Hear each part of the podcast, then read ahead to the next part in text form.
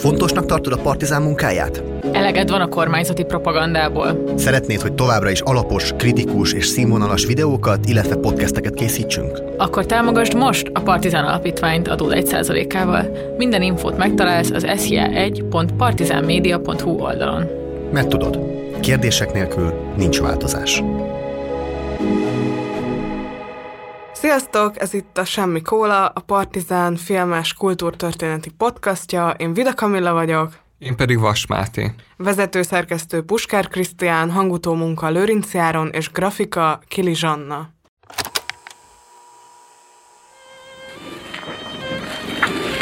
Te, nem azt mondtad, hogy egy temetés lesz? Az lesz a saját temetésünk, arra jöttünk. Komolyan? Petike. Bassza meg, meg tök szomjas is vagyok. Adjatok már valamit inni. Csak kóla van. Kösz, jó, ez én szeretem. Saját temetésén ne forgasson az ember. Aha, Na, ezt utálom a kólába rohadnom. de szar. Hát Laudetur Jézus Krisztus, a mai adás témája a vallás, nagyon aktuálisak vagyunk, a felvétel napja előtt egy nappal távozott Magyarországról Ferenc pápa. Térjünk hát egy kicsit a spiritualitásra, meg a különböző spirituális trendekre. Nagyon érdekes, 2006 körül volt egy nagy spirituális hullám, és ennek főleg az a része volt érdekes, amit egy titok nevű könyv generált, és ennek a könyvnek az volt a fő állítása, hogy a gondolatainknak teremtő ereje van. Tehát, hogyha vágyunk mondjuk autóra, lakásra, jól fizető állásra, és ezt eléggé akarjuk, akkor az univerzum díjazza az akaratunkat, és aki kér, annak adni fognak. Amúgy ez a nézet a mai napig felüti a fejét, és képviselve van az influencerek által is, rokon ez ahhoz a teljesítményelviséghez, amiről már beszéltünk, hogy csak akarni kell, és hogyha valaki eléggé akarja, akkor eléri a sikereit, és ez a gondolkodás teljesen figyelmen kívül hagyja mondjuk azokat a körülményeket, szociális háttereket, amitől a pálya egyenlőtlen valójában, és nem mindenki tud ugyanúgy akarni, vagy nem mindenkinek az akarata tud érvényesülni, bármennyire is vágyik mindenki adott esetben autóra, pénzre, lakásra, boldog életre. És az emberiség története sem az akarat diadaláról szól, hanem arról, hogy hogyan nyújtunk kezet egymásnak, és hogy a versengés valójában sohasem létezhet szolidaritás nélkül. Most vegyünk egy példát. A holdra szállás az egy modern mítosz. Végül mégsem gondolhatjuk azt, hogy Armstrong és Aldrin azért jutottak fel oda, mert annyira akarták ezt, hanem rengeteg embernek a közös munkája hozta létre azt a lehetőséget, hogy elérje ezt az emberiség. Ez a világkép inkább úgy néz ki, mintha mindenki csak buzgó egyén lenne, aki csőlátással teper a céljaiért. A valóság ezzel szemben az, hogy csoportok vannak, család, munkahely, egyházközösség és állam, ahol az emberek felelősek egymásért, és azt hangsúlyozni, hogy mindenki legfőképpen önmagáért felelős, az alapvetően közösség ellenes gondolat. És ami még ezzel kapcsolatban érdekes, hogy az utóbbi években is látható az interneten egy újabb ilyen spirituális hullám, főleg fiatalok körében, és egy ilyen nagyon szép esztétikával, akár az Instagramon vannak ilyen különböző oldalak, akik asztrológiával, tarókártyával, boszorkánysággal foglalkoznak, vagy a TikTokon is záporoznak ezek a tartalmak, olyan emberek, akik szinte egyéni vállalkozóként nyújtanak másoknak ezoterikus szolgáltatásokat, szóval látszik, hogy felívelőben van újra egy spirituális hullám. Ezeket tulajdonképpen valláspótlékokként is tudnánk nevezni. Lehetőséget adnak egyébként önmagunk és a környezetünk pszichologizálására is, ezért nem csak vallás, hanem terápia pótléknak is tekinthetőek. Lehet, hogy egyszerűbbek, mint elmenni terápiába, meg egyszerűbb, mint életmód váltani azért, hogy egy vallásnak vagy egy egyháznak a kereteinek, a szabályainak megfeleljél. Másrészt eléggé eszközszemléletű ez a hozzáállás. Persze misztikusnak tűnik, hogy bolygómozgások azok hogyan befolyásolják az életünket. Ez elég profán például, amikor az ember olyan horoszkópokat olvas, hogy a Merkur miatt jövő héten a vízöntők vigyázzanak, mert közúti balesetük lehet. Egyszerre nagyon misztikus, és mégis le van néha rángatva a banalitásig ez az egész dolog. És az is látszik, hogy ebben az új spirituális hullámban azért messze menően jobb a PR-ja, meg az esztétikája ezeknek a tartalmaknak, tehát megkapóan néznek ki ezek a posztok sok esetben, nem úgy, ahogy mondjuk az ezotévét elképzeljük, és ezért is lehetnek nagyon csábítóak ezek a tartalmak. Mindegyik példa, amit felhoztál, azt a kérdést veti fel, hogy mire való a vallás, mit kap az, akinek van hite. Egyrészt folyamatosan hiteket tulajdonítunk egymásnak, hogy milyen vágyak vezérlik a másik embert, és ezt mentalizációnak hívják a tudósok, vagyis van egy elképzelésünk arról, hogy mit várhatunk a másik személytől. Pinoi Szent Tamás az, aki azt mondja, hogy az emberi nyomorúság legnagyobb részét a megtévesztés és a tévedés teszi ki, már pedig a nyomorúság az, amitől mindenki menekülni igyekszik. És Miről beszél Domonkos barátunk? Egyrészt mások megtéveszthetnek minket, másrészt pedig mi is tévedhetünk. És az egész emberi történelmet felfoghatjuk egy olyan projektként, amikor arra törekszünk, hogy minél kiszámíthatóbbá tegyük az életünket, a birtokába tudjunk jutni a biztonságnak. És minden igazából ez után következik, ami után a biztonság adottá válik. Van egyébként egy olyan definíció a vallásra, ami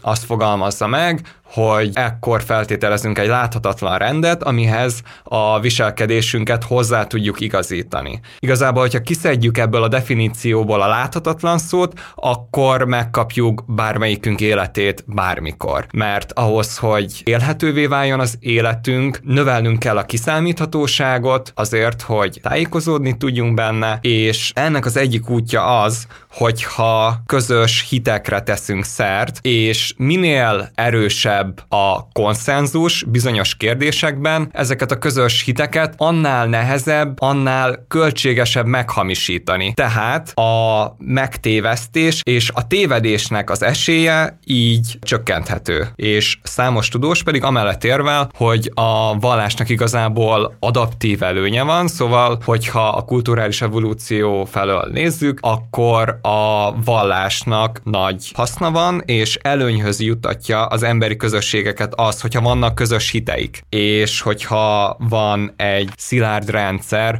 ami mentén a közösségek bonyolítják az ügyeiket, és nyilván, hogy itt egyrészt a rendnek az építéséről is szó van, másrészt pedig arról is szó van, hogy mennyire rugalmas ez a rend, szóval így mennyire tud alkalmazkodni a változó viszonyokhoz. És az az érdekes, hogyha az ember alapvetően vallásos, ami mellett sok tudós érvel, akkor igazából nem is nagyon lehet valláspótlékokról beszélni, mert csak a vallásos gondolkodás és ennek a különböző megnyilvánulásai léteznek. És például, hogyha arra gondolunk, hogy rengeteg tudományos tényt azt igazából nem értünk, de elhisszük őket, mert ugye azt feltételezzük, hogy egyrészt, hogyha lennének hozzá képességeink, akkor meg tudnánk érteni ezeket a tudományos tényeket, másrészt pedig, hogyha lennének hozzá eszközeink, akkor kísérleti úton meg tudnánk ismételni ezeket a eljárásokat, amivel a tények előállíthatóak, vagy hát igazolhatók. De igazából úgy éljük le az életünket, hogy se nem értjük meg ezeket a tudományos tényeket, és nem is végzünk el kísérleteket, hogy mi magunk megbizonyosodjunk arra, hogy ez tényleg úgy van-e. Tehát megbízunk másokban, és igazából elhisszük a világot magunk körül, mert ténylegesen erről szól nagyon sokunknak az élete, hogy keressük azokat a csoportokat, azokat a gondolatköröket, amiben a bizalmunkat belefektethetjük, ezáltal kiszámíthatóbbá válik az élet, és könnyebben tudunk benne tájékozódni. Nem is magában a fizikusban bízunk szerintem, aki felfedez ezt vagy azt, vagy előállít bizonyos elméleteket, hanem abban az intézményrendszerben akarunk bízni, ami körülvesz minket. Abban akarjuk meglelni a biztonságunkat, legyen ez a tudományos intézményrendszerek, vagy az állami intézményrendszerek, hogyha azt látjuk, hogy kis dolgokban, amiket mi is le tudunk ellenőrizni, úgy működik-e, hogy kell, akkor hajlamosak vagyunk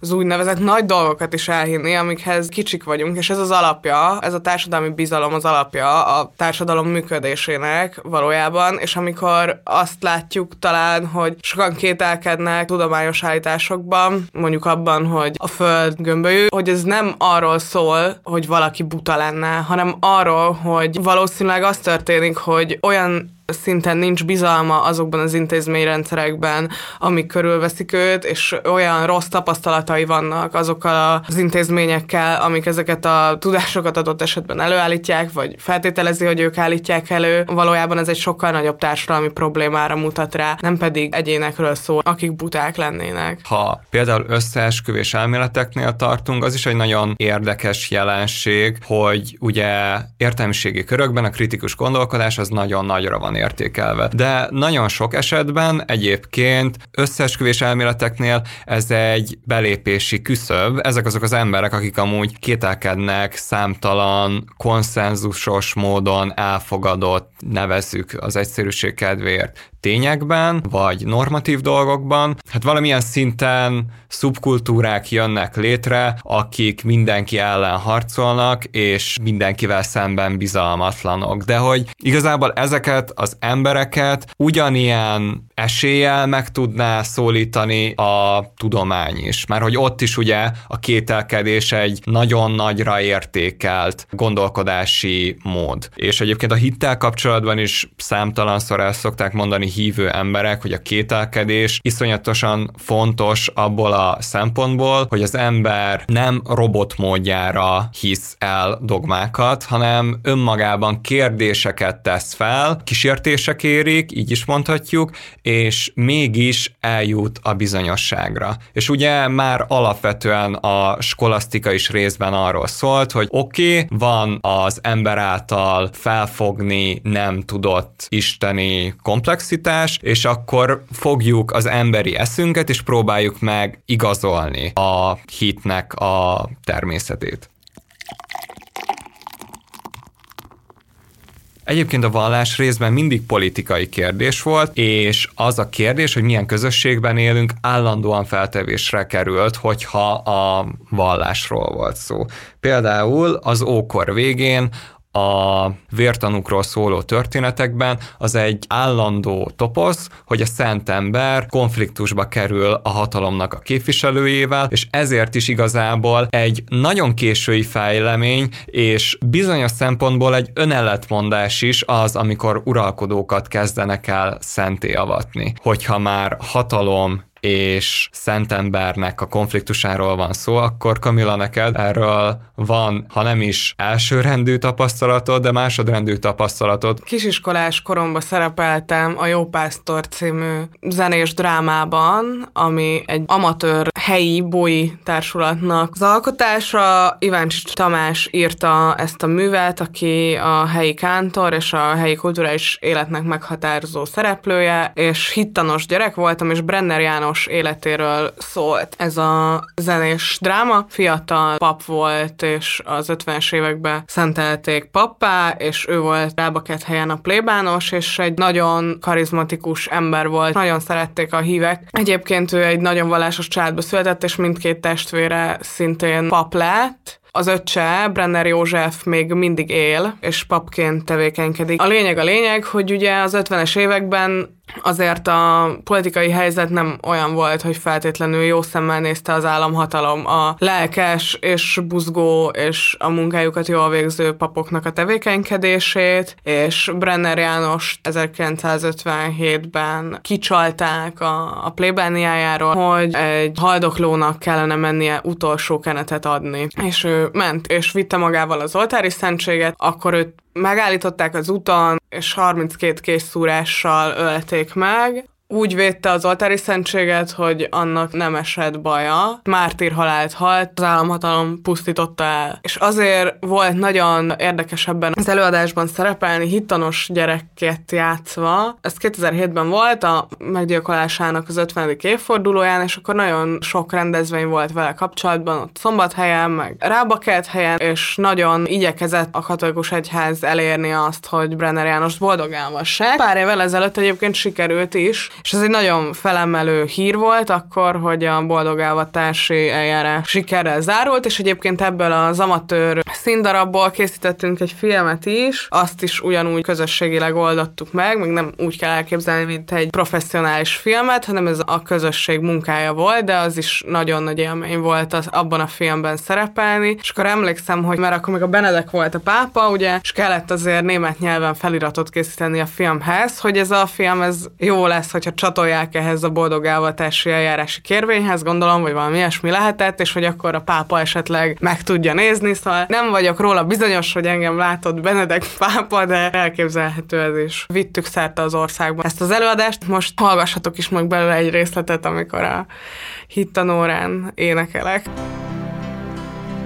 Hadd kérdezzek néhány dolgot tőletek, amit a múltkor tanultunk, jól feleljetek. Kiről írja Izajás, hogy szent, szent, szent? A jó Istenről írja ő, hogy szent, szent, szent. Mondjátok csak, hány Isten van, s vajon hány személy? Egyetlen egy Isten van, és ő három személy.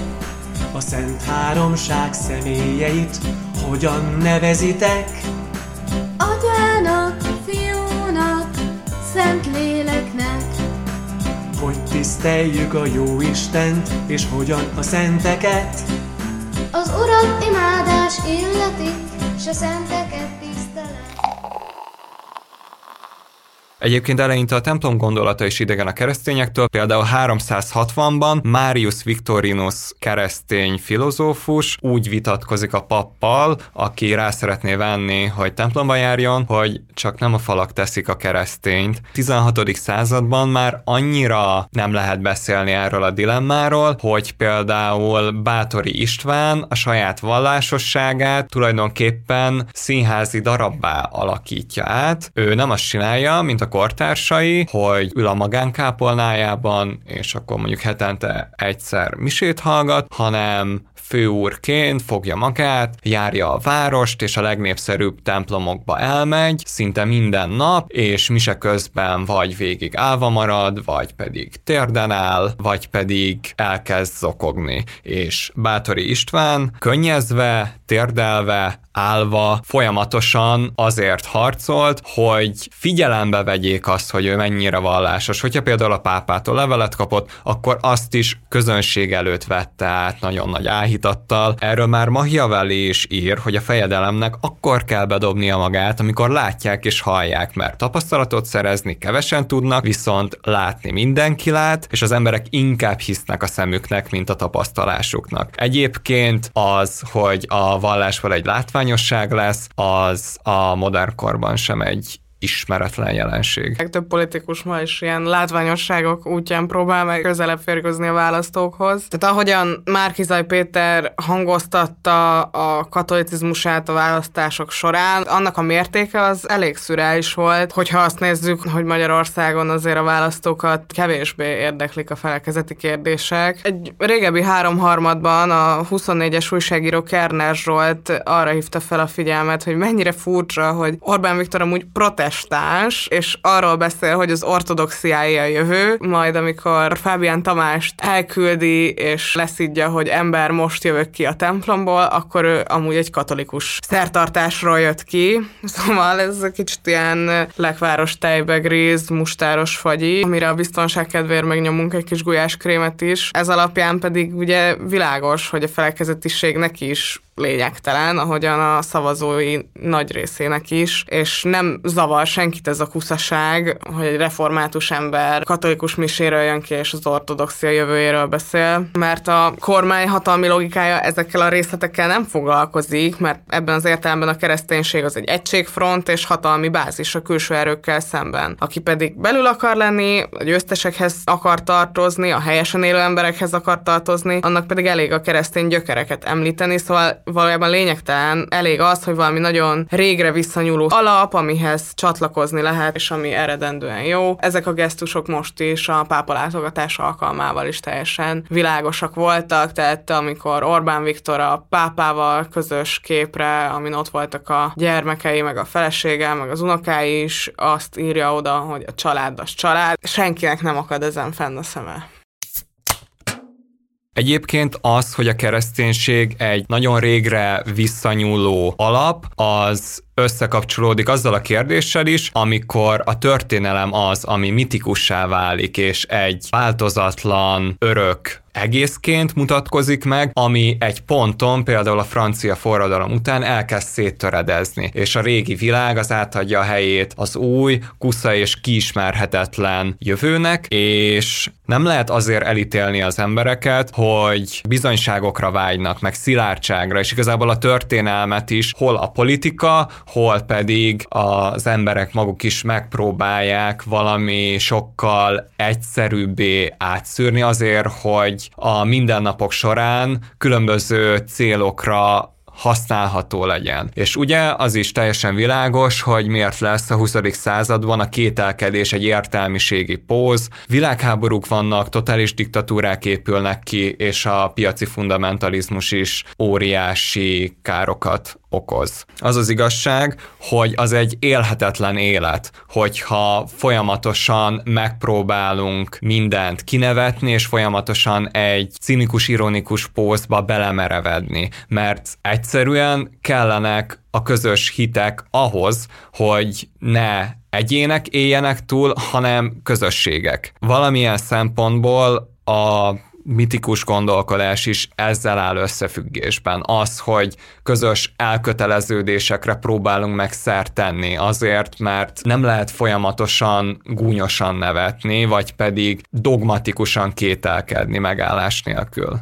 És valamilyen szinten a vallás is a formaadásról szól, mert a formátlanságban a választó is szenved, amikor túlterhelődik azáltal, hogy információs pokolban van, hogy folyamatosan nő a zaj, és azok tudnak jelenleg sikeres politikát kiépíteni és hatalomra tenni szert, akikkel kapcsolatosan a választók úgy érzik, hogy csökkentik a zajt, és magyarázatokat kínálnak, vagy pedig lehetővé teszik azt, hogy elköteleződjenek mellettük a választók, de hogy minden esetre áttekinthetőbbé teszik a világot a számukra. Hát meg ez a formátlanság, erről az jut eszembe, hogy amúgy ez a modern nyilvánosság, meg szórakoztatóipar is egy ilyen áttekinthetetlen hömpölygés, egy massza, amiben így elveszünk. Igen, tehát hogy ahol kategorizálva vannak az információk, bele lehet őket rakni egy ilyen skatujába,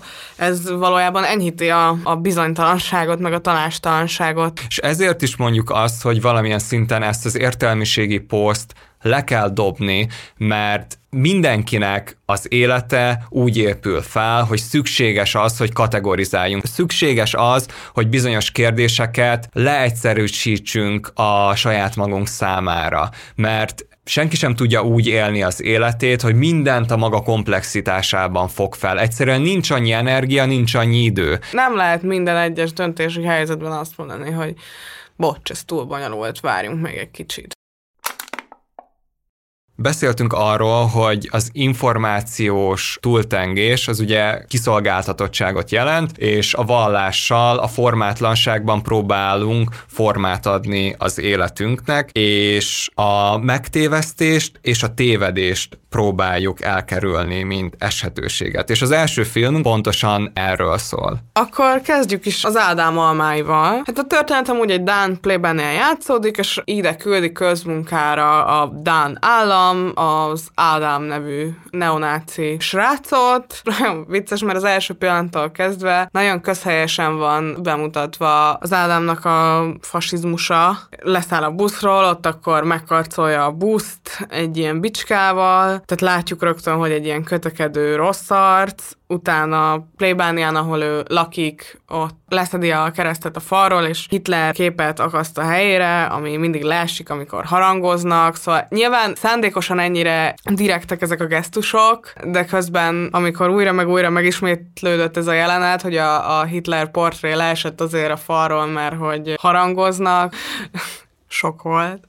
De hogy az a lényeg, hogy ezen a plébánián más bűnözők is élnek, akik idejöttek ilyen közmunkát végezni, és akkor itt a szárnyuk alá vette őket a pap. Van például egy túlsúlyos nemi erőszaktevő, van egy arab férfi, aki benzinkutakat rabol ki, mert hogy az olajipari cégek tönkreteszik a közel-keletet, illetve van egy alkoholista helyi nő is, aki néha meglátogatja őket, és ezt az egész közösséget, ezt az Iván nevű pap vezeti, Ádám karaktere az első pillanattól fogva nem egy szimbolikus karakterként van megrajzolva. A nézői automatizmusaink ezt hiszik, hogy ez most egy olyan történet lesz, amiben van egy jó, aki megtanítja a rossznak, hogy hogy kell jónak lenni, szóval, hogy a reflexeid alapján valami ilyesmit várnál, de akkor szembesülsz vele, hogy ez az Iván nem oké, okay, mert egy ilyen brutális olyan hazugságban élsz. Valaki rossz, akkor nem azt csinálja, hogy megbocsájt neki, vagy inti valamire, vagy ilyesmi, hanem ő nem vesz tudomást a bűnről, tehát nem vesz tudomást arról, hogyha valaki valami rosszat cselekszik, még olyan szinten sem, hogyha konkrétan őt, a papot ütlegelik, vagy, vagy bántalmazzák. Ezekről a kérdésekről ő nem vesz tudomást. Egyszerűen kizárja ezeket a dolgokat, hogy elviselhetőbb legyen számára a világ, és megtudjuk egy ponton, hogy amúgy azért jutott ebbe az állapotba, mert szörnyű élete volt, az anyja meghalt a születése közben, az apja verte, bántalmazta őt, és a fia pedig lebénult. Emiatt a felesége pedig öngyilkos lett, és ha ezekre bárki rákérdez, ezekre a dolgokra a parókián, akkor hazudik. Tehát, hogy ő konkrétan olyanokat mond, hogy ő focizik a fiával, akit egyébként látunk, mert többször jelen van, aki egy tolószékben ül, és mozdulni is alig bír. Ez a lényeg, hogy az Ádám megpróbálja megtörni az Ivánt, és így módon a racionalitás helyez nyomást az irracionalitásra, de hát azért túlzás lenne, hogy Ádám ez a tudomány embere lenne, de hogy mégis az összes karakter karakter között mindig ő tűnik annak, aki a legföldhöz ragadtabb, aki leginkább valamiféle racionalitást képvisel, de nem lehet azt mondani róla se, hogy nem egy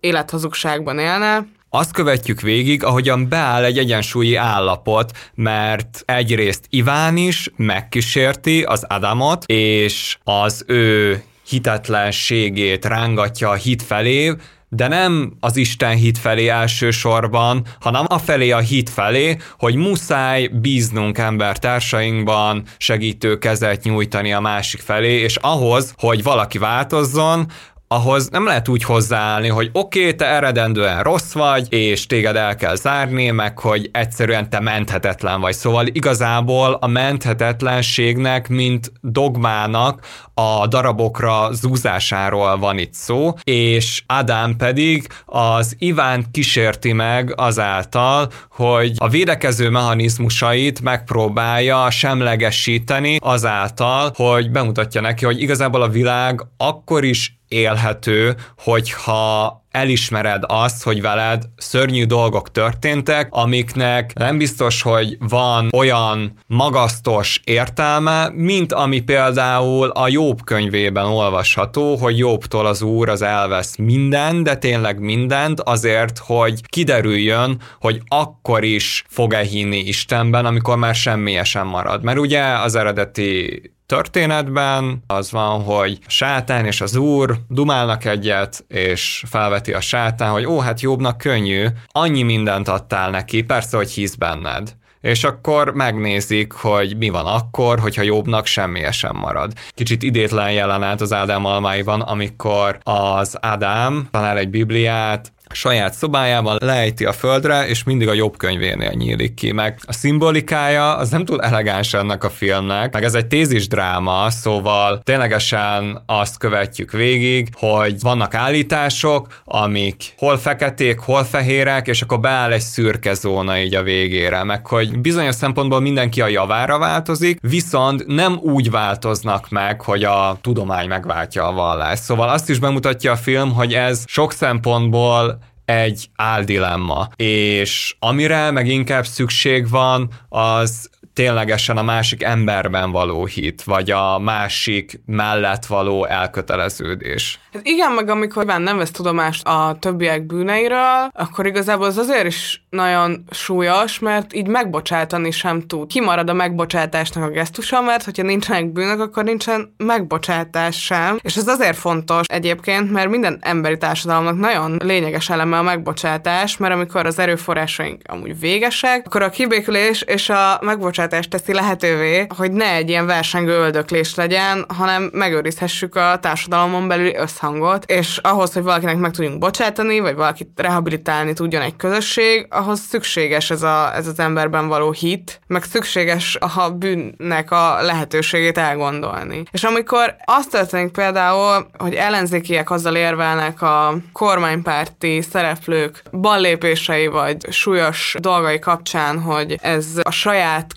keresztény logikájukon belül inkonzisztens, és hogy Borkai Zsolt mit tett, hogy nevezheti magát kereszténynek. Ez egy teljesen rossz érvelés. Persze lehet támadni azokat a cselekedeteket, amik Borkai Zsolthoz fűződnek, de hogy ezen az érveléssel értelmetlen támadni, mert hogy miért ne nevezhetné magát kereszténynek valaki, a kereszténység nem a büntelenségről szól, hanem a törekvésről szól, és a Krisztus követés az magában foglalja azt, hogy mindenki tökéletlen az Istenhez képest. Nem okoz amúgy túl nagy kognitív diszonanciát a fejekben az, hogy mit tett Borkai Zsolt, és ez egy nagyon-nagyon idegesítő téveszme a kereszténységgel kapcsolatban, hogy a keresztények szerint minden megbocsátható, tehát semminek nincs következménye, meg az, hogy a keresztények szuperembernek gondolják magukat, akiknek nincsenek bűneik. Hogyha politikai kritikáját akarjuk adni Borkai Zsolt működésének, akkor szerintem egyáltalán nem azon az alapon kell, hogy ő most kereszténye vagy nem. Isten bocsássa meg neki, hogyha bocsánatot kér, de attól még a választóinak nem kell megbocsájtani a politikai értelemben. Szóval, hogy ez a két dolog teljesen különböző. Egyébként, hogyha visszakanyarodunk az Ádám almáihoz, akkor ott két dolog is nagyon érdekes. Egyrészt az, hogy mi a helyzet az almákkal. Minden egyes elítéltnek van egy választott célja, és az Ádámnak az a választott célja, hogy süt egy almás lepényt és utána pedig különböző módokon beüt a krach, megtámadják a férgek, a varjak, a vihar, az almafát, és úgy tűnik, hogy minden összedolgozik az ellen, hogy meg legyen sütve az az almás lepény, ami meg bizonyos szempontból az eukarisztiát jelképezi, tehát azt, hogy aki részesül Krisztus testében, az egy közösségnek a részét képezi, és az áldozás során valamilyen szempontból mindig az történik, hogy a közösség önmagát ünnepli, hogy több közöbb van hozzád, mint másokhoz a világon, és mi valamilyen szinten egy testet alkotunk, aminek a Krisztus a feje. De minden esetre itt arról van szó, hogy az Iván ezt úgy narálja magában, hogy ó, itt a sátán próbára tesz minket, és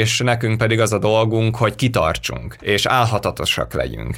Ádám megpróbál kifelé tekingetni ebből a logikából, hogy fogd már fel, hogy nem a sátán folytat ellenet harcot, hanem lehet, hogy az Isten, hogy az Isten gyűlöl téged, de hogyha a tudománynak a képviselőjét keresünk a filmben, akkor találunk egy orvost, aki meg cinikus és sok szempontból részvétlen, akinek igazából az ember az inkább csont és hús, és sokkal kevésbé lélek, és ez már megint egy olyan gesztus, ami kibillenti a nézőt abból a kényelmes pozícióból, hogy na itt a ráció és az irracionalitás azok most megküzdenek egymással. És egyébként az is nagyon érdekes, hogy hát magát a tudománytörténetet is mitizálják számtalanszor. Például a Giordano Bruno-nak a megégetése kapcsán egy sokkal erősebb érv az, hogy a Giordano Bruno nem azt mondja, hogy éljen a tudomány, hanem azt mondja, hogy éljen a hermetikus mágia. Meg mindenféle olyan hit, ami a kereszténységen vagy kívül áll, vagy pedig azon belül egy nagyon kétes helyzetet birtokol abban a korban, amiben Giordano Bruno-t elítélik. De egyébként a Galilei esetében is az van, hogy ő is számtalan szempontból azt mondja, hogy oké, okay, itt vannak ezek a csillagászati következtetések, de hogyha megnézzük a Bibliát, és máshogy nézzük meg, ahogy eddig néztük, akkor az alapján igazolható ez és ez. Szóval ő sokkal szabadabban szeretné megvitatni a Bibliát, amit meg az őt elítélők meg nem igazán akarnak, mert ugye éppen megy az ellenreformáció, tehát a katolikus egyház arra törekszik, hogy ne nagyon vitatkozzunk, hanem próbáljunk meg egységben maradni azért, hogy a protestánsok azok ne szedjék teljesen szét ezt a projektet. Én nem ajánlom azt, hogy a tudományt történetet, azt mitizáljuk, és utána pedig ezen az alapon érveljünk a vallás ellen. Mert hogyha kellő távolságból nézzünk erre rá, akkor ez is hát vészesen közel van ahhoz a vallásos gondolkodáshoz, amivel az ateisták szeretnek nagyon nagy meccseket lefolytatni. Az Ádám Almeit azt pedig azért tudjuk ajánlani, mert itt tulajdonképpen azt érti meg, a címszereplőnk, hogy ahhoz, hogy egy közösség működni tudjon, egyszerűen szükséges nagyobb lépéseket megtennünk azok felé, akiket menthetetlennek könyvelünk el, meg bűnösöknek, és ugyanúgy az Iván is megérti azt, hogy ahhoz, hogy élhető maradjon az élet, nem szükséges az, hogy brutálisan elbástyázzuk magunkat a minket ért veszteségektől, mert az, hogy veszteséget élünk át, az egyúttal azt is jelenti, hogy voltak értékek az életünkben, amik a sajátjaink voltak, és ezáltal azok is súlyt nyernek el.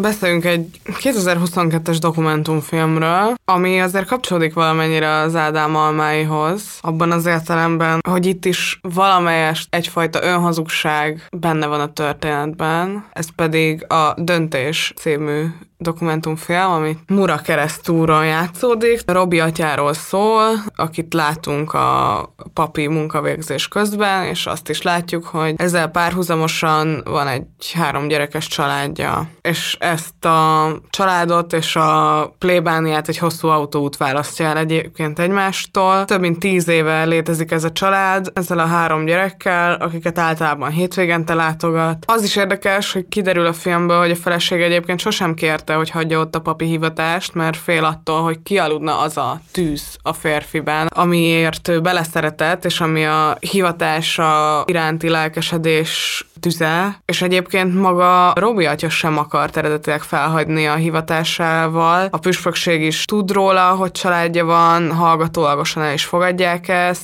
Nyilván emögött a paphiány van. Ez a probléma, hogy nincsen elég pap a Magyar Katolikus Egyházban, és még kevesebb az, aki mondjuk akkora lelkesedéssel és olyan közösségszervező erővel bírja ezt csinálni, mint ahogy a nő csinálta. Nyilván ez a háttérben meghúzódó ok, és akkor történik ebben valamiféle váltás, amikor Robi atya szembesül azzal, hogy a gyerekei hiányolják, és akkor kezd el a címben is szereplő döntés irányába tendálni, amikor ezzel a problémával találkozik, hogy ezt a kettős életet nem tudja úgy csinálni, hogy félszívvel legyen benne a történetekben. Egyébként Lengyelországban többször előfordult, hogy emberek papnak adták ki magukat, és így tevékenykedtek a hívek közt hosszú ideig. Van egy lengyel film, a Corpus Christi, ami pont egy ilyen esetet mutat be, és és ezt a típusú bűnelkövetést az is motiválhatja, hogyha valaki valóban karizmatikus egyéniség, akkor presztízsre tett szert egy közösségben, aminek valódi motorjává válhat. Nyilván Robi atyánál nem erről volt szó, tehát hogy ő ténylegesen egy pap volt, de nagyon szerette a közössége. Együtt focizott a gyerekekkel, táboroztatta őket, és egyre jobban bomlik ki az a fajta bűntudat, ami a gyermekei miatt van, és arról szól maga a dokumentumfilm, hogy a pap hogyan számolja fel ezt a dilemmát magában,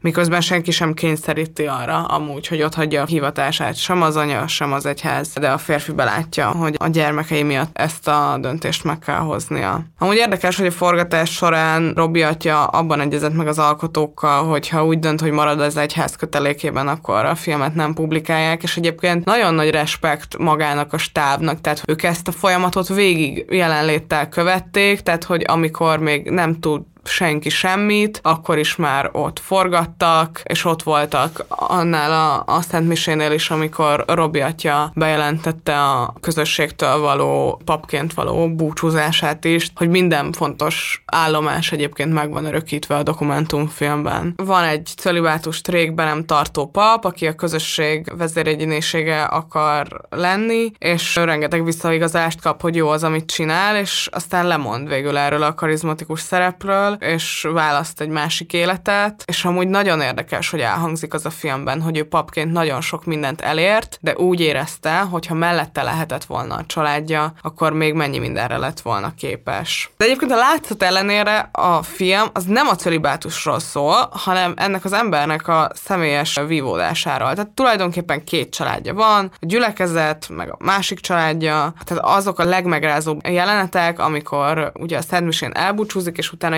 jönnek a hívek személyesen kezet fogni vele és elbúcsúzni tőle, és így sírnak a gyerekek konkrétan, meg mindenki teljesen ki van. A Sekrestyés azt mondja egy magánbeszélgetésben például a Robi atyának, hogy mind plébános csalódtam benned, de mint ember nem csalódtam benned. És a híveknek a nagy része tovább lendül azon, hogy a Robi atya meghozza ezt a döntést, és az is nagyon érdekes, hogy annak ellenére, hogy ott kapaszkodik belé a kisgyerek a Szent Mise után, hogy ne menj el atya, utána ő igazából visszatér, mert a Mura keresztúriak később megválasztják őt polgármesternek. Igen, tehát ez, ez a legjobb. Tehát, hogy te 2019 ezt a férfit megválasztották polgármesternek, meg amúgy, amikor már ott lemond erről a papi hivatásra, ott már elkezdik füzögetni, hogy ah, de milyen jó lenne, akkor induljál már polgármesternek, szóval, hogy valójában mégis a közösséggel marad.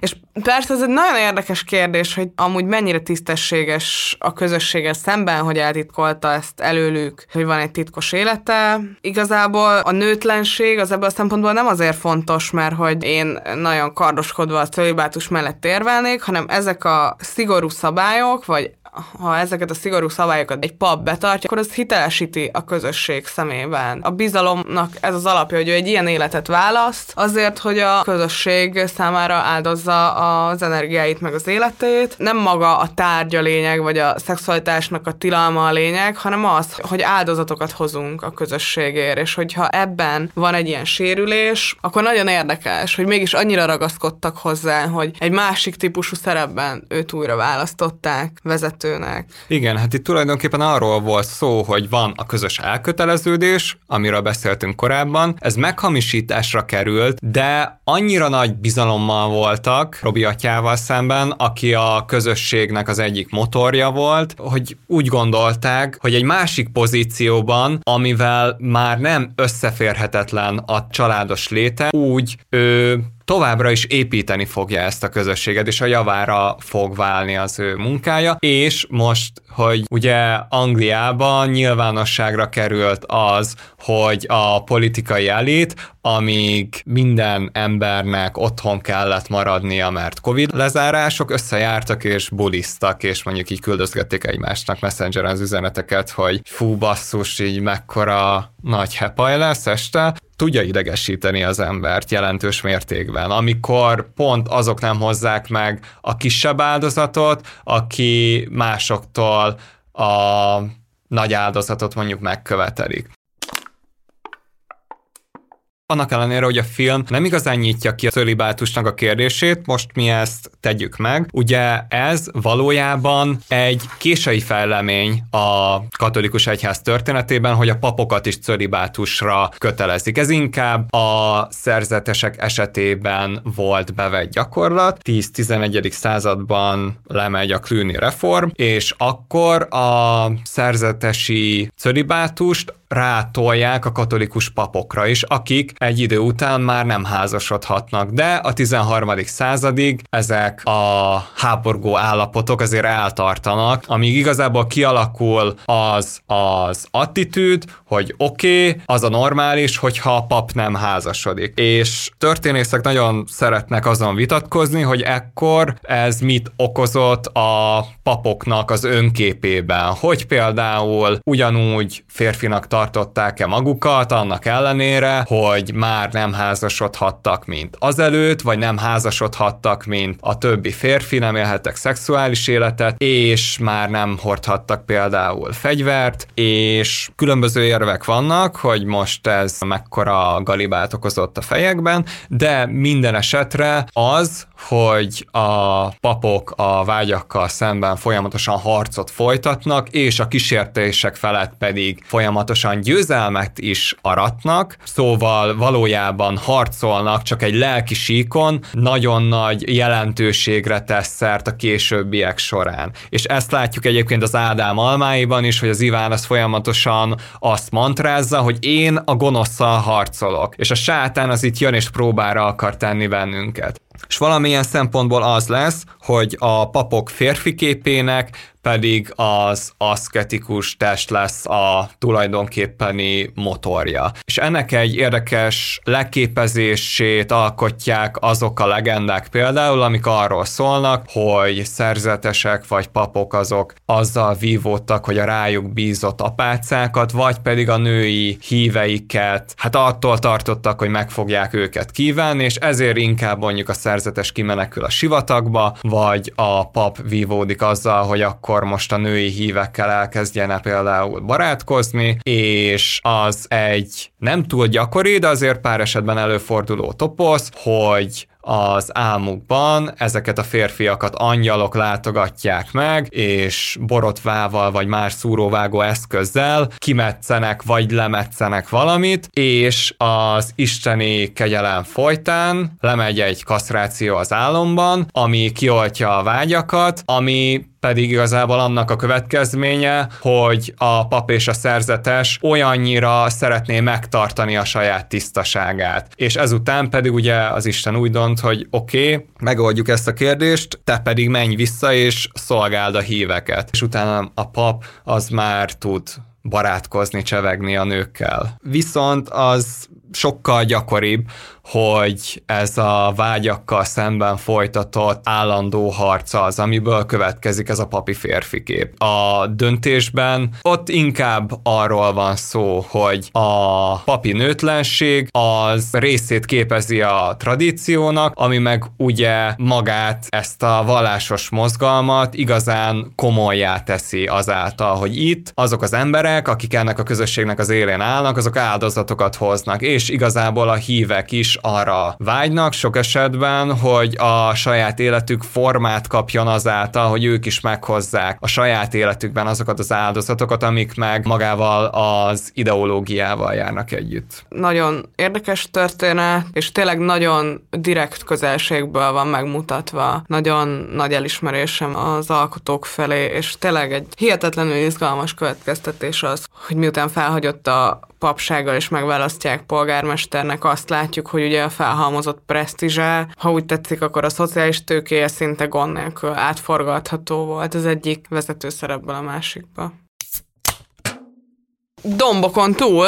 Ezt a filmet ugye Christian Mungiu rendezte, román filmrendező, akivel volt már interjú a Partizánon, ajánljuk azt is. Annyiban hasonlít a döntéshez ez a film, hogy szintén az embertársunk iránt érzett és az Isten iránt érzett szeretet és szerelem közötti örlődésről szól, csak épp itt nem egy férfi, nem egy pap, hanem egy apáca vívódását követhetjük nyomon. Romániában járunk ugye, és ez egy megtörtént esetet dolgoz fel. 2005-ben egy ortodox apác az árdában láncokkal megkötöztek egy skizofrén nővért, törölközővel tömve be a száját, és napokig nem adtak neki inni-enni. Ütlegelték, és az árdát vezető pap megpróbálta kiűzni belőle az ördögöt. A papot 7, az apácákat 5 évre ítélték el, de egyébként a helyi kórháznak is felmerült a felelőssége, ugyanis megállapították már korábban ennek a 23 éves nőnek a skizofréniáját, mégis visszaküldték az árdába, és amikor később bevitték a mentők, akkor hat ampulányi adrenalint adtak neki, ami miatt esélyes, hogy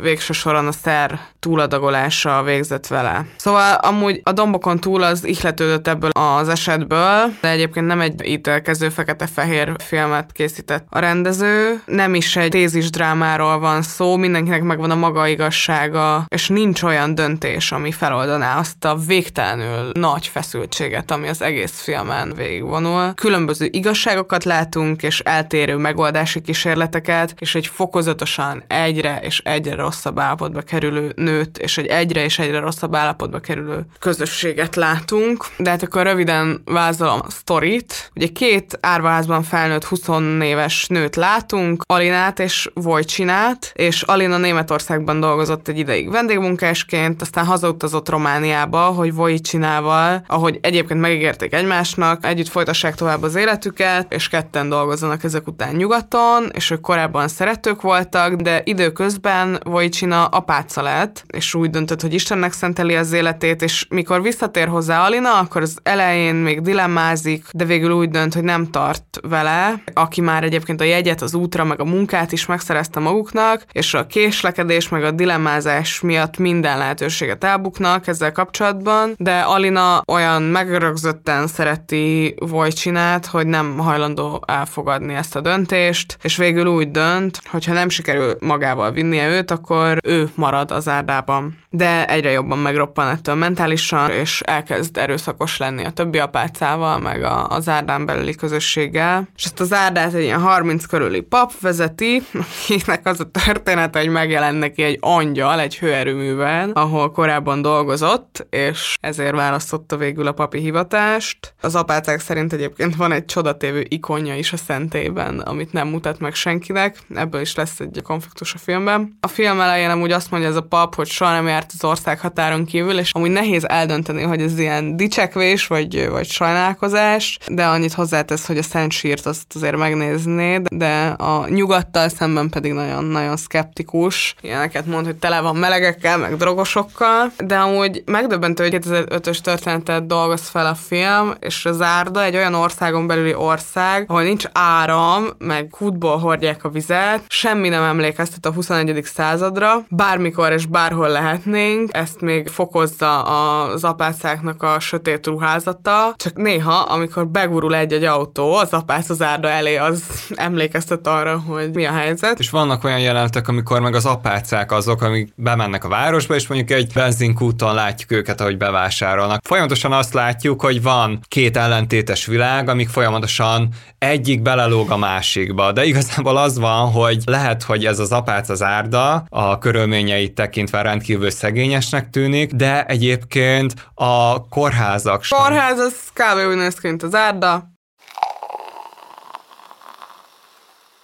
ettől az Alinától szeretnének megszabadulni a közösségben, de egyrészt nem hajlandó elmenni, nincs családja, munkája, az utcára nem akarják kirakni, az orvosok nem kezelik a problémát, tehát az egészség is lemond a nőről. Az van a nézőben, hogy van itt egy ember, aki folyamatosan a közösséget bántalmazza igazából, meg bomlasztja, és számos más esetben, ahol mondjuk nem keresztény közösségről lenne szó, vagy nem ilyen típusú közösségről, akkor nem gondolkoztak volna ezen szerintem annyit, mint mint ők, akik kb. úgy gondolkodnak erről, hogy ez az ő keresztjük, nekik fontos az, hogy Alinát segítsék abban, hogy jobb legyen, és hogy a közösség részévé tudjon válni, és azért felvállalják ezt a feladatot, nem rúgják ki, úgymond, hanem megpróbálnak neki a maguk eszközeivel segíteni, csak hogy ezek, a, ezek az eszközök sajnos igazából elég rosszak, és eszkalálják magát a helyzetet, és akkor végül az ördögűzés mellett döntenek, ami egyébként nem egy ilyen első ötletként bukkant ki a fejükből, hanem ezt ők már egy ilyen végső lehetőség játékként vetik fel. Az ördögüzés az létezik módszerként egyébként,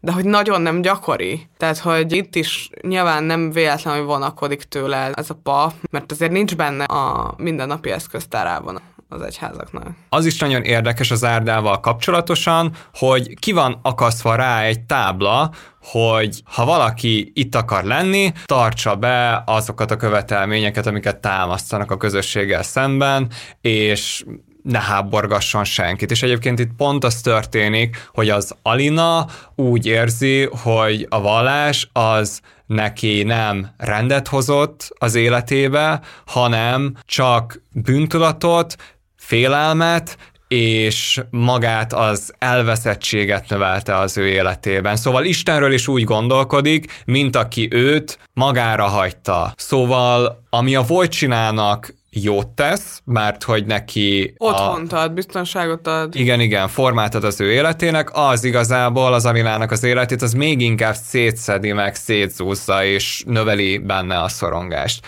Iszonyatosan jó technikailag a film abból a szempontból, hogy letisztult, azt látjuk, hogy mivel nincsen elektromosság az árdába, ezért nem is nagyon használnak mesterséges fényt a megvilágításhoz, hanem olyan, mint hogyha egy Rembrandt festményen belül léteznének ezek az alakok, és a fekete ruhás apácák és a pap, azok beleolvadnak a rendkívül sötét, félhomályos háttérbe. Ebben a közegben jutnak el egyre közelebb ehhez a rossz szükségmegoldáshoz, hogy ördögűzés. Aminek egyébként szintén van egy egészen az ókori visszamenő történetisége. Ott azt látjuk, hogy rengeteg esetben az ördögűzés arról szól, hogy a külső rosszat belsővé teszik, és a feszültséget ezáltal ki lehet purgálni az egyénből, aki vissza akar térni a közösségbe, tehát mondjuk külső tényezőnek tekinthetjük a szegénységet, vagy az árvaságot, és a megszállottság az meg lehetőséget biztosít ahhoz, hogy az, aki úgy érzi, hogy romokban van az élete, az valahogyan ismét össze tudja ragasztani, és például azt is megfigyelték, hogy zarándokok hosszú utat tesznek meg a szent helyek felé, és ott kezdenek el rángatózni és üvölteni, tehát az ő esetükben arról lehet beszélni, hogy azért betegednek meg, hogy meg tudjanak gyógyulni. De egyébként később meg az látszódik, hogy nagyon nagy mértékben nők azok, akik megszállva vannak, például a késő középkorban, és férfiak azok, akik kiűzik belőlük a démon. Az is lehetett ennek az oka, hogy a férfi és a női test között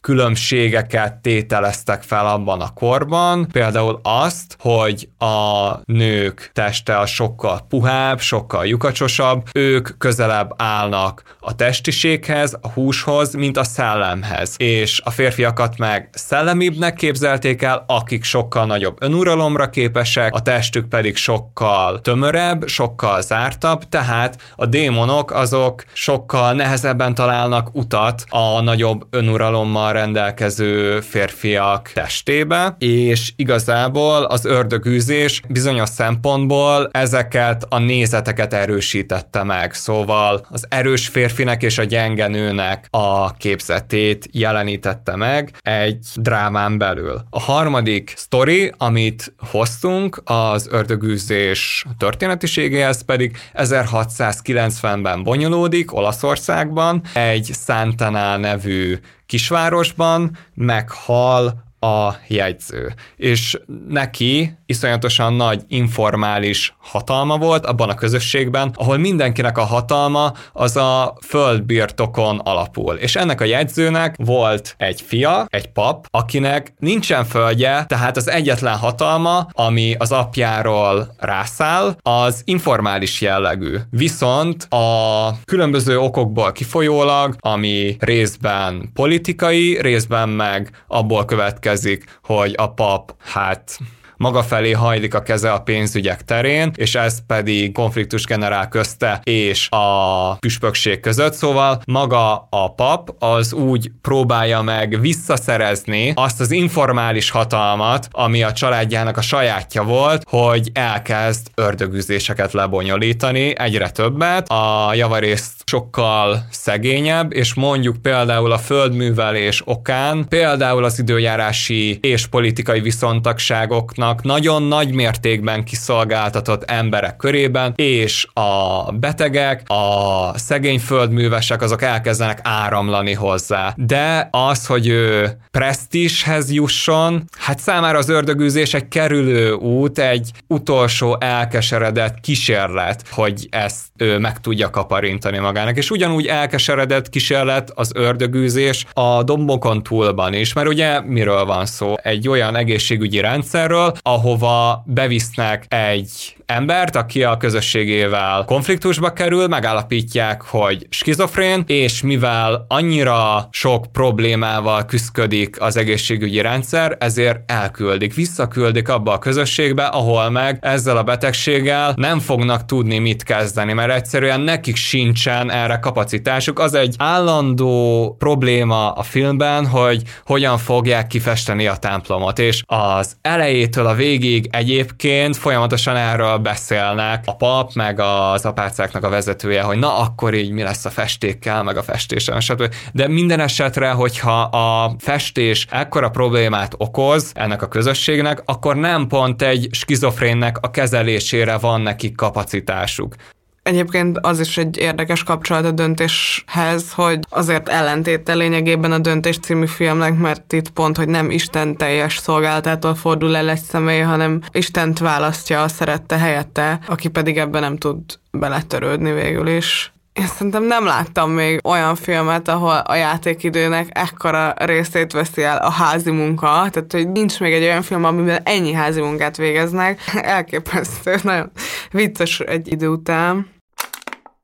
Beszéljünk egy kicsit arról a témáról, ami már többször felvetődött az adásban, tehát az intézményes, vallásos mozgalmak, azok nagyon sokszor olyan jellegű közösségek, ahol rendkívül szigorú szabályok vannak. És nagyon sokan mondják azt, hogy az egyház miért nem lazul le egy kicsit, mondjuk a katolikusok miért nem törlik el a cölibátust, vagy miért nem megengedőbbek bizonyos kérdésben. Egyébként pont azt látjuk, bármelyik vallásos közösség a történelemben folyamatosan változik, folyamatosan máshol hová kerülnek a súlypontok, és ugye nyilván vannak külső szituációk, amihez alkalmazkodnia kell az egyháznak is, és egyébként alkalmazkodott is. Viszont az van, hogy rengeteg mozgalomnak és közösségnek a sikeressége azon múlik, hogy mennyire érzik azt az emberek, akár kívülről, akár belülről, hogy a lemondásaiknak van tétje. Megfigyelték, hogy a szigorúbb vallásos mozgalmak sokkal sikeresebbek, mint azok, ahol mondjuk nagy a lazaság, ahol annyira rugalmas a vallásos mozgalom, hogy igazából majdnem minden belefér az adott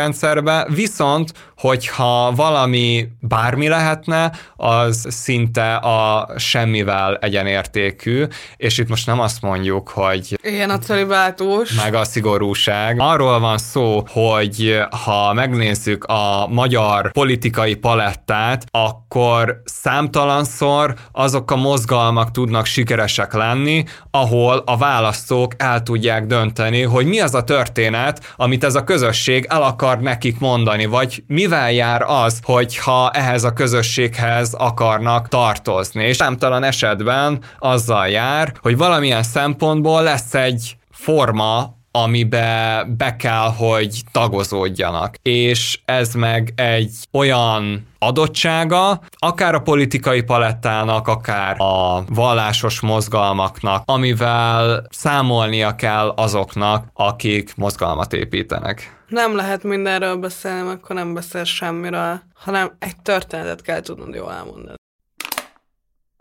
utolsó film, egy hatalmas történet egyébként. Martin Scorsese filmje, a Némaság. De mielőtt rátérünk a sztorira, mondja el pár szót a történeti hátteréről. Gyarmatosítás korában járunk, amikor ugye az európai nemzetek elkezdenek Ázsia iránt is érdeklődni, és például Kína esetében a jezsuiták azok, akik nagy sikereket tudnak elérni, és a zászlóvivője a térítésnek pedig egy Matteo Ricci nevű szerzetes, akiről egyébként a Ricci módszert is utólagosan elnevezték, de nem úgy történt maga a térítés, rögzítés, hogy Matteo Ricci az így fogta magát, felrajzolt magának négy pontot, amire figyelni kell a térítés során, elutazott Kínában, és így nekivágott, hanem menet közben kialakított bizonyos módszereket, például részben a buddhista papoknak, későbbiek során pedig a kínai írástudóknak a ruházatait hordták, de minden esetre olyan ruhákban voltak, mint a kínaiak, mint olyan személyek, akik tekintés személynek minősültek a kínai kínaiak szemében. Meg megpróbáltam megtalálni a nyelvet is. Na igen, ez is egy olyan novum, hát a némaság Japánban játszódik, ugyanúgy jezsuiták szerepelnek benne, de itt kiderül, hogy a jezsuita papoknak, aki a japán nyelvnek az elsajátításához, és ugyanúgy a japán ruháknak a hordásához, hát nem sok kedvük van. Úgy egyáltalán a japán kultúrára úgy tekintenek, mint amit át kell alakítani valamivé, ami sokkal inkább európai lesz, sokkal inkább keresztény lesz, viszont a Ricsi az meg pont azzal próbálkozott, hogy oké, okay, olyan ruhába vagyok, mint ti, azt a nyelvet beszélem, amit ti, és megpróbálom megismerni azt a kultúrát, és azokat az eszmerendszereket, amiket ti vallotok, és akkor ehhez valahogy hozzáigazítom a kereszténységet. Egyébként, hát leginkább azt alkalmazták a ricsiék, hogy az elitnek a megtérítésével próbálkoztak, ettől azt várták el, hogy az egyik kínai írás... Lecsorog. Igen, igen, igen. Ja, hogy meg fog térni majd a, az a nagyobb közösség, akit kormányoz az a hivatalnok. És egyébként annyira azért nem örültek feltétlenül a ricsiéknek sem, szóval számtalanszor történt meg az, hogy például ő neki is ki kellett ugrani egy ablakból, mert az baj, nem tudok másra gondolni, csak Szájer Józsefre, hogy kiugrott az ablakon. Ha már szó volt a Ricsi módszerről, és arról, hogy rengeteg közösségnek a sikere múlik azon, hogy maga a szükértelembe vett mozgalom az mennyire komoly belépési küszöböt támaszt a csatlakozni kívánók elé. Ennek van egy érdekes filmes példája is, az Ifjú Pápa című sorozat. Nagyon izgalmas, hogy ott a régi szent és a modern profán világ hogy ér össze, és ez annyira karakteres, meg ízes annak a sorozatnak az esztétikája. De például amikor az apácák kosaraznak, vagy a pápa kólát iszik, cigarettázik, meg napszemüveget hord, ezek nagyon élesen benne maradtak egyébként azóta az ilyen kulturális emlékezetbe. Olyan érzésünk van, mint hogyha egy sokkal progresszívebb emberbenyomását kell tenni ez a Lenny nevű pápa, aki így udvarol a modern világnak, mint ez a Ricsi, az ő ruháikat hordja, az ő nyelvüket beszéli, de amúgy nem ez a helyzet, hanem a sorozat azt mutatja be, hogy ez a valaha élt legfiatalabb pápa hogyan kormányozza egy sokkal-sokkal konzervatívabb irányba az egyházat, és erősíti meg így. Azt gondolnánk, hogy az embereket riasztja egyébként a szigorúság, de ezt teszi végül népszerűvé, mert az áldozat értékessé válik, a lemondás értékessé válik. Amúgy Ferenc pápa is érdekes, ez az alkalmazkodó képesség, amit a Ricsi nevével kötnek össze, azért benne van a jezsuita hagyományban. Neki is nyilván a, a az egyház megerősítése a célja. A Némasságnak a rendezője Martin Scorsese eleinte pap szeretett volna lenni kamaszként, de kicsapták. Ugye a Némasság pedig arról szól, ahogyan egy idegen közegben próbálnak megtéríteni a jezsuitek, és egyébként az ifjú pápa is részben arról szól, hogy a pápa az elkezd híveket szerezni a katolikus egyháznak. Itt ugye azt látjuk, hogy a japán hatalom elkezd fellépni a keresztényekkel szemben, után, mert ahogyan később egy kormányzó a filmben kifejti, hogyha van egy férj, és annak van három-négy felesége, és ezek állandóan veszekednek, akkor az a helyes döntés, hogyha elküldi a feleségeket. És ez a tammese meg arról szól, hogy ott van Japán, a férj, és ott vannak a veszekedő feleségek, ezek pedig az európai nemzetek, akiknek meg egy idézőjeles értelemben a fegyvere a kereszténység. El is mondják a japánok, hogy nem kértük, hogy hozzatok nekünk új isteneket, mert nem tudom, hogy feltűnte nektek, de hogy nekünk is van vallásunk. Azt követjük végig, ahogyan a japán államhatalom először brutális módon fellép a keresztényekkel szemben, például keresztre feszítik őket, megkínozzák őket, de utána felismerik, hogy a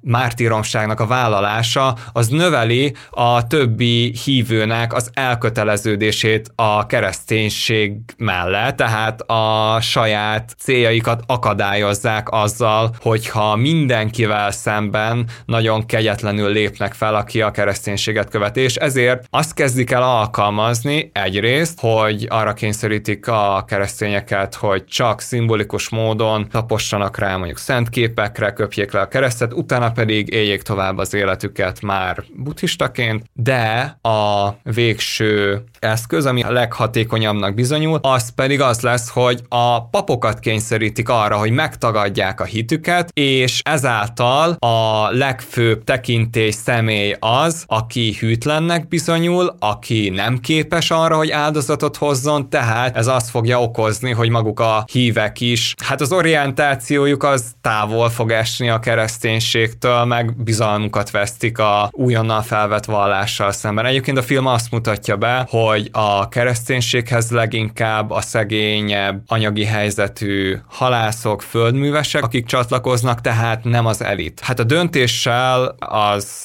kapcsolja össze a némaságot, hogy ugye ott is azt követjük végig, hogy van egy pap, aki egy bizonyos áldozatnak a meghozatalára már nem képes, és hogy ezt mennyire fogják megérteni a hívek. És a némaságban pedig az egyébként valóban élt, legsikeresebb japán térítő, a Ferrara atya az, aki rögtön a nyitó jelenetben megtagadja a keresztény hitet. Ezt viszont a tanítványai, Garup atya és Rodriguez atya nem hiszik el, ezért fogják magukat, és Portugáliából elutaznak Japánba, és ott megpróbálják megkeresni a tanítómesterüket, és akire ők rendkívüli módon felnéznek, és az van, hogy ez a két pap eltérő jellemmel rendelkezik, mert a Garup inkább földhöz ragadtabb, ő inkább számol azzal, hogy nem tűzön, vízen, kompromisszumok nélkül kell megtartani tartani a kereszténységben a japán népet, mert hogyha ebbe belehalnak, ez nem szolgálja feltétlenül a javukat, és ő folyamatosan ostorozza magát, hogy én gyáva vagyok, és nem vagyok annyira kitartó, mint te Rodriguez. A Rodriguez az, aki meg egyébként kinézetre is egy eléggé Jézusi karakter, és ő meg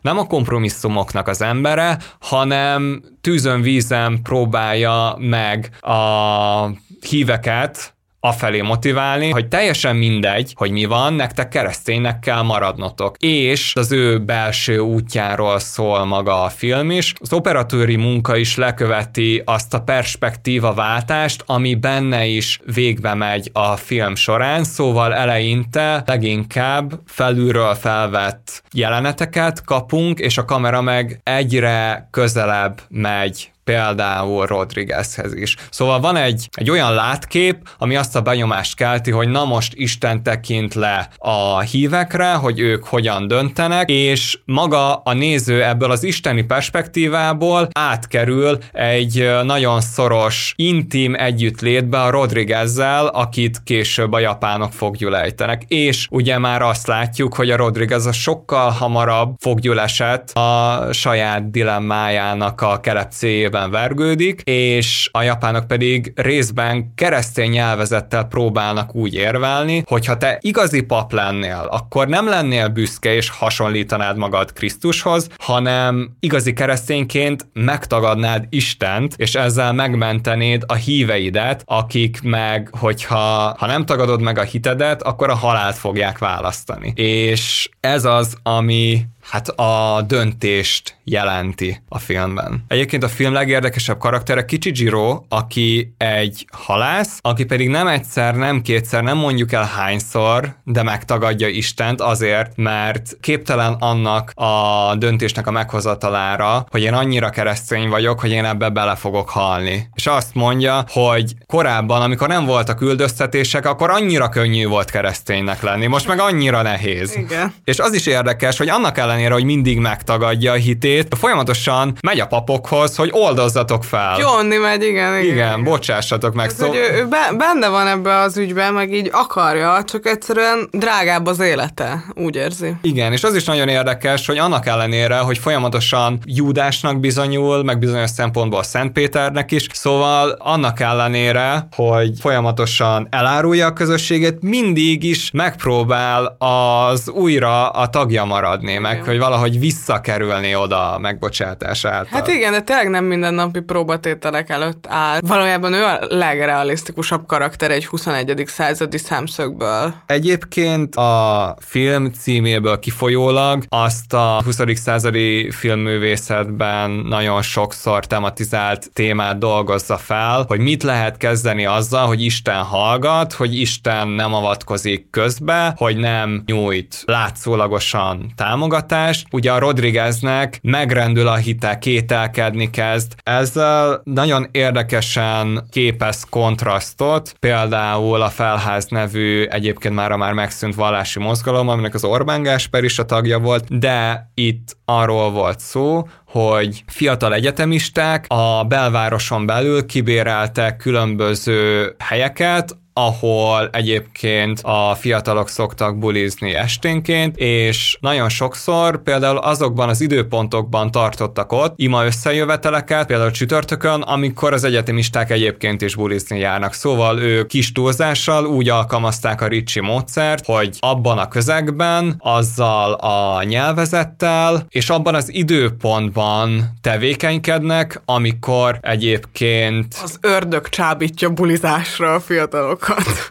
Azt mondták el az alapítók számtalanszor, hogy Isten beszél hozzájuk, és Isten az csodákat hajt végre. Meg gyógyít. Azt állították a tagok, hogy egy rákos nőt meggyógyított Isten, meg hogy fejfájásokat mulasztott el, meg lábakat növesztett meg, hogy egyenlő hosszúságúak legyenek, egyébként ez a Deák téren történt. A némaság az meg egy, egy olyan Isten mutat be, aki hallgat, azért az esetek túlnyomó Igen, nem egy ilyen mutatványos Istent, hogy hogy hopp, itt van, megmutatom magam, most már látsz, hallasz. Azért is történik meg Japánban ez a nagyon nagy üldöztetés a keresztényeknek, mert amikor elkezdenek téríteni a jezsuiták, akkor még széttagoltság van Japánban, szóval számtalan kisebb állam harcol egymással folyamatosan, viszont utána meg egy egységesülés megy végbe, és az egységesülés ugye hát azzal jár együtt, hogy kevésbé tolerálják azokat a gondolatokat, életmódokat, amik meggyengítik a központi hatalmat. Számtalan dilemmáról beszéltünk az egyház kapcsán, de mi most inkább arra koncentráltunk, hogy rámutassunk, hogy ez is egy eszköz arra, hogy a világunkat átláthatóbbá és élhetőbbé tegyük, és ez így volt mindig, és valószínűleg így is lesz, és számtalan területe az életnek átvanítatva ugyanazzal a gondolkodással, ami a vallásra jellemző, és ezért sem érdemes vallás és tudomány csatájában gondolkodni feltétlenül, és hogy ez egy hamis dilemma. Zárásképpen hallgassátok meg Kustos Júlia versét, ami a lengyel abortusz törvény miatti tüntetések idején íródott. A vers címe Egyformán szeret. Atyám, gondolta már úgy az úrra, mint aki nem büntetve szeret. Elmondom, hogy történt. A mellemen éreztem két túlerős kezet. Tudja, milyen az, amikor a test valóban börtönné válik, és valahogy leplezni kell a következő nyárig? Mondja, hány éjszakát virrasztott át bömbölésre. Képzelje el szobáját. Bútorait lassan itassa fel a feketeség, és legyen langyos, levegőtlen, mint az a hajnal abban a kertben. És most gondoljon egy tucat csecsemőre. Vajon milyen hangosan üvölt a sötétben tizenkét gyerek? Szüljön maga, atyám. Szépet, szőkét, büszkét, lengyelt fájjon a teste hónapokon át, és nevelje fel Agnieszkát, Bogdánt, Boriszt és Góziát, és szeresse őket egyformán, és minden nap egy kicsivel jobban. Ne érezze az az egy, hogy nem akarta, de kellett. Mert csak egy szabály van, el ne szólja magát magánya. Tegyük fel, a hitét kiölték. Tegyük fel, minden nap újra kell kezdeni. Atyám, az ilyennek szívét az úrhoz kiemeli. A billog hova süljön egy olyan nőre, ki mikor egyedül áll, sudárplatán csak fényre vágyik és vízre. Ágaiból önmaga hajt ki, és minden sejtje önmaga dísze. Egészet teremtett az Úr önmaga boldogságára. Azt mondják, ölni bűn, szétfeszítik lábam. Ez háború. Atyám, ugye tudja, hogy nem csak a test ölhető. Mi jelentkezünk nem sokára, kövessétek a Partizánt és a Semmi Kólát. Sziasztok! Sziasztok!